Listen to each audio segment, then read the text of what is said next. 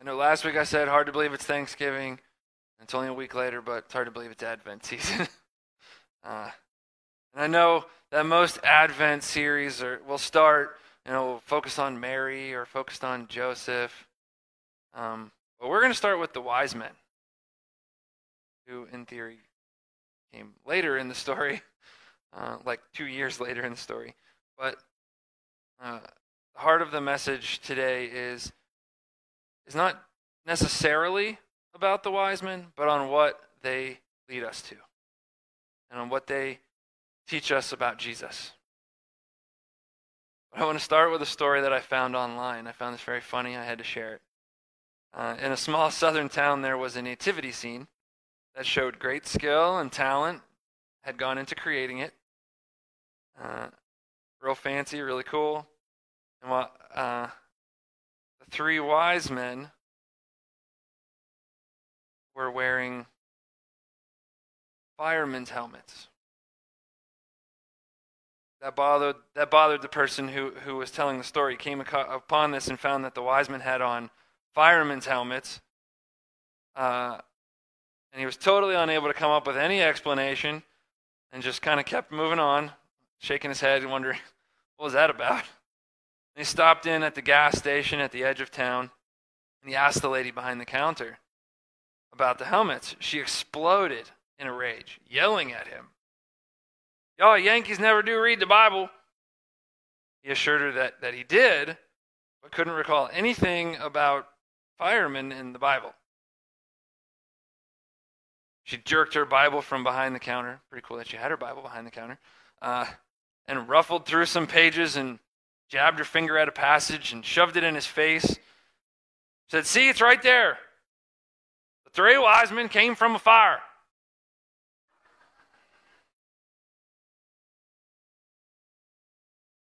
Now we're going to read the actual story of the wise men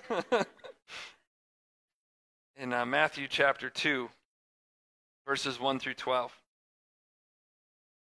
Now, after Jesus was born in Bethlehem of Judea in the days of Herod the king, behold, wise men from the east came to Jerusalem, saying, Where is he who has been born king of the Jews? For we saw his star when it rose and have come to worship him. When Herod the king heard this, he was troubled and all Jerusalem with him. And assembling all the chief priests and scribes of the people, he inquired of them where the Christ was to be born. They told him, In Bethlehem of Judea, for so it is written by the prophet, And you, O Bethlehem, in the land of Judah, are by no means least among the rulers of Judah. For from you shall come a ruler who will shepherd my people Israel. Then Herod summoned the wise men secretly and ascertained from them what time the star had appeared. And he sent them to Bethlehem, saying, Go and search diligently for the child, and when you have found him, bring me word, that I too may come and worship him. After listening to the king, they went on their way. And behold, the star that they had seen when it rose went before them until it came to rest over the place where the child was. When they saw the star, they rejoiced exceedingly with great joy. And going into the house, they saw the child with Mary and his mother, and they fell down and worshipped him. Then, opening their treasures, they offered him gifts gold, and frankincense, and myrrh. And being warned in a dream not to return to Herod, they departed to their own country by another way. So, the part of this story that we're going to focus on this morning is less on the wise men and more on the star. But we're going to do this a bit like one of those shows where it starts out with like a cool, high intense scene and then it flashes on the screen 72 hours earlier and tells you, you know, then the episode goes on to show you how they got to that point and then it picks up there. So we're going to do that. Only it's not going to be 72 hours earlier, it's going to be 4,000 years earlier. So it's a bit of a flashback. so the Old Testament is a story of frustrated hope It begins by telling us that humans were created in the image of God. But it wasn't long before humans sinned and, and were kicked out of paradise. Along with the word of judgment came a word of promise. God said that one of Eve's descendants would crush the enemy. A deliverer would come to rescue the people. And I'm sure Adam and Eve were kind of hoping that their firstborn would be the solution to the problem. All right, let's start over. Here's the solution. But their firstborn was Cain, and Cain turned out to be part of the problem. Sin continued. Sin got worse. There was a partial time of salvation with Noah, but then sin continued. Humanity continued having problems, having the hope of something better, but never quite there, never quite achieving it. Some important promises were given to Abraham, but he died before he received all the promises. He had a child, but he didn't get to the promised land, and he was not yet a blessing to all the nations. Promise continued.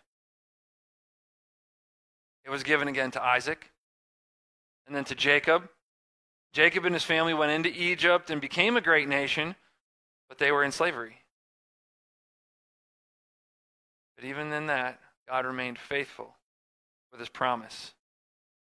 And through some spectacular miracles, also known as plagues, God brought them out of Egypt. But the nation of Israel fell short of the promise again. Miracles didn't help. The law didn't help. They kept on sinning. They kept on failing. They, they kept on wandering in the desert for 40 years. But God was true to his promise. He brought them into the land of Canaan with many miracles, and he gave them the land. But that didn't fix their problems. They were still sinful people. How could this messed up nation ever become a blessing to every other nation? They kept on sinning. They kept on falling into idolatry again and again. God finally let the northern tribes of Israel be taken captive by Assyria. You would think that would be a wake up call and, and that that would change things. But it didn't. To the point where the people failed again and God let Judah go into captivity in Babylon. Where was the promise now? The people were right back where Abraham started in Mesopotamia by the Euphrates River. They're in captivity exactly where Abraham was called to leave. It kind of feels like it was all for nothing. Where was the promise?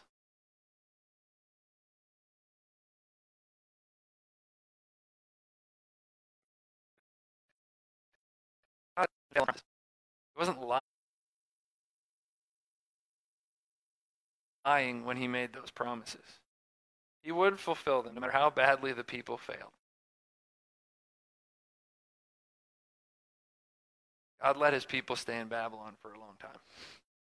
Not as long as they were in Egypt, but a long time. And after that, only a small percentage of the people returned to Jerusalem. And it became a nation that was a shadow of its former self. They got a taste of freedom, but then Rome shows up. They weren't any better off now in the promised land than they had been in Egypt or Babylon or Assyria. And they groaned, Where is the promise that you gave to Abraham? How are we going to be a light to the nations when all this is still happening? How are the promises of David going to be fulfilled if we can't even rule ourselves? But under Rome, the people grew frustrated. Some people gave up hope. Some joined underground resistance movements like the Zealots. Others tried to just be more religious, more worthy of God's blessings. Everyone longed for God to do something. God started in the smallest way possible an embryo. Behold, I will give you a sign, he said through Isaiah. The virgin will conceive and bring forth a child, and you will name him Emmanuel, which means God with us. He was first called Jesus, the Hebrew name Yeshua, which means God will save us.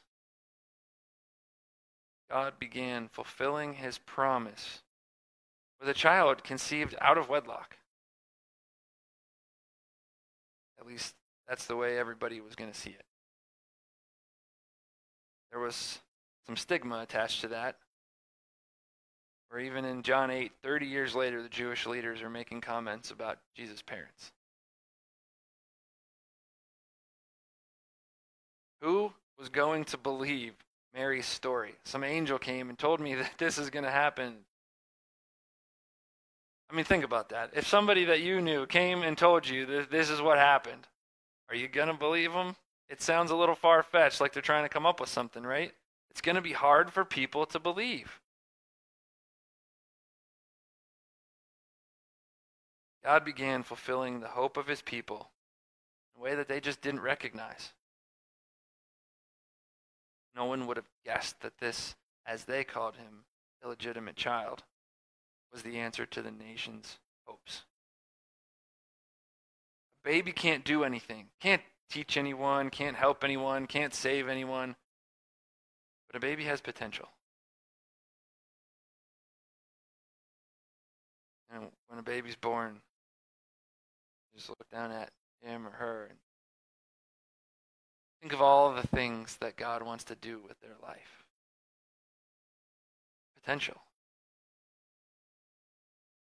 The angels came and told the shepherds that a Savior had been born in Bethlehem. He was a Savior, but he wasn't doing any saving right now. He actually needed to be saved himself. Him and his family had to flee to Egypt to avoid King Herod. He needed saving. But God called that helpless baby a savior. He knew what that baby would do. In that baby were all the hopes of the people of Israel. Here was the light to the Gentiles. Here was the blessing for all the nations. Here was the son of David who would rule the world. Here was the descendant of Eve who would crush the enemy. But he was just a baby. Born in a stable, his life in danger, but in his birth, everything changed. When Jesus was born, there was no sudden burst of Gentiles coming to Jerusalem to be taught.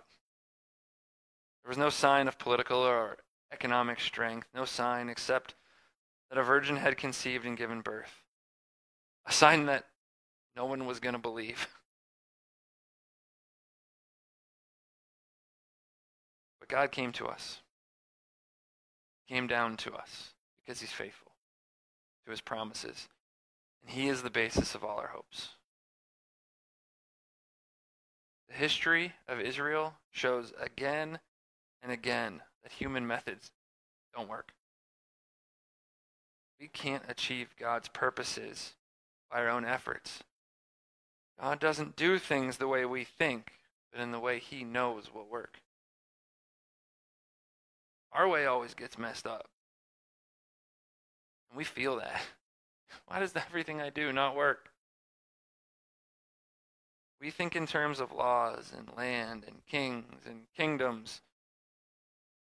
God thinks in terms of tiny beginnings, spiritual rather than physical strength, a victory in weakness rather than power. When God gave us Jesus, he fulfilled his promises and brought about everything he had said. But they didn't see that fulfillment right away. All they saw was a baby. Most people didn't believe it. Even worse, those who did believe it could only hope. We now know that Jesus grew up to give his life as a ransom for our sins, to bring us forgiveness, to be a light to the Gentiles, to defeat the devil, to defeat death after his death and resurrection.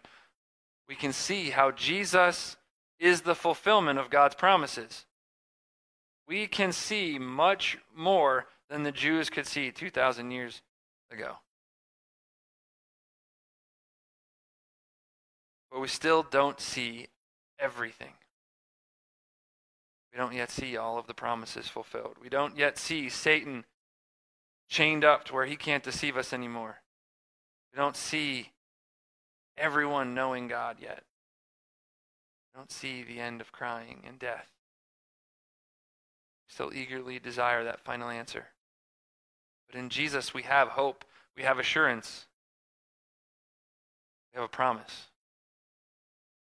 Promise guaranteed by God, confirmed by His Son, and sealed by the Holy Spirit. We believe that everything else will come true. Christ will complete the work that He started. Our hope is starting to bear fruit. We can be confident that all of those promises that God made will be fulfilled. Not necessarily in the way we might expect, but according to his plan. He's going to do it as he promised through his son, Jesus Christ. You might not see it now, God has already acted. He's working now behind the scenes, bringing his will to fruition. Just as in the baby Jesus, we have hope and the promise of salvation. So in the risen Jesus, we have hope and the promise of completion. It's true of the growth of the kingdom. It's true in the work of the church. It's true in each of our lives. And to think, all of that was packed into the star that showed up on that night. All of that was in that star that led the wise men to the very place where Jesus was. The light represented hope. The light offered the wise men something they didn't have before. When they saw the light, the star, for the first time, they embarked on a journey to go find the source of the light. when they came to where the star actually was, and they, they found Jesus, which is probably more than they, they were expecting to find the source of this light. But they rejoiced exceedingly with great joy, and they fell down and worshiped him. We're going to read Isaiah 9 2 again. It was re- we read it this morning uh, during the Advent lighting. It says, The people who walked in darkness have seen a great light. Those who dwelt in a land of deep darkness, on them light has shone. Jesus is the great light. Getting into John chapter 1. Just going to read a couple verses, but this whole first section of John chapter 1 it really hits on this. We're just going to read a few of the verses 4, 5, and 9. In him was life and the life was the light of men. The light shines in the darkness, and the darkness has not overcome it. The true light, which gives light to everyone, was coming into the world. Light is defined as life. In him was life, and the life was the light of men. Those who have faith in him will have eternal life. This life is a gift that Jesus brought from God into a dying world, into a dark world. As people come to faith in Christ, his work begins to grow in them. Jesus said that we each must be born again. When we come to believe in him, the Holy Spirit overshadows us and creates in us new life. Just as Jesus promises, he comes to live within us. Someone once said Jesus could be born a thousand times and it would do me no good unless he is born in me. The hope that Jesus gives the world does us no good unless we accept him as our hope. We need Jesus to live in us. We don't yet have all of the fulfillment of the promises that God has made. We don't have all the, the life and goodness that he offers. We have a taste, but not all of it. What we have is a light. A light in the darkness, a star in the distance, hope, a down payment, a promise of better things to come. What we have now is just a baby in comparison to the glory that God wants to give us. We might look at ourselves and think, I don't see much here. I'm not much better than I was 5, 10, 15, 20 years ago. Still struggle with sin and doubt and guilt. I'm still selfish and stubborn. Not much better at being a godly person than the Israelites were. I wonder if God's really doing anything in me. Doesn't seem like I've made any progress. The answer is to remember Jesus. Spiritual beginning might not seem good for much right now, but it is because God says it is. What we have is only a down payment. It's a beginning. It's a, it's a guarantee from God Himself. The Holy Spirit in us is a down payment of the glory that is to come. It's just a piece.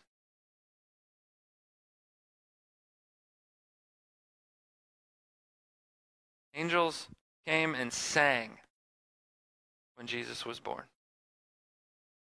It was a moment of triumph. Even though the people couldn't see it that way, it was a moment of triumph. The angels knew that victory was certain because God had told them so. And Jesus tells us that angels rejoice when any person, any one person, comes to faith in Christ because a baby has been born.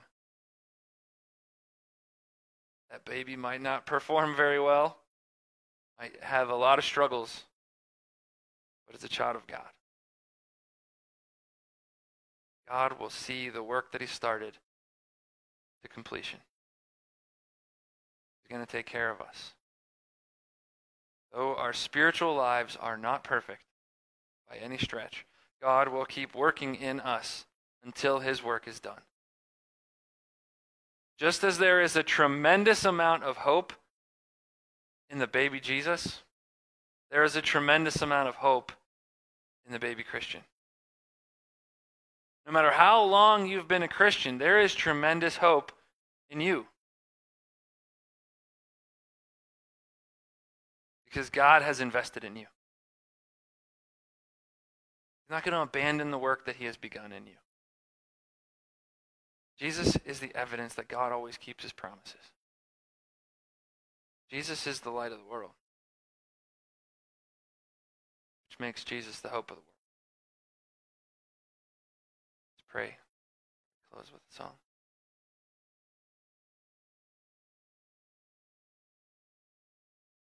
Lord, thank you for just this bigger picture. To see how Jesus is our hope. Fill us with that hope today, Lord. But even if it's just a little bit of light in the darkness that we're experiencing, help us to see that light today. To put our hope in you. To know all of the things you have promised will come true. In your name we pray.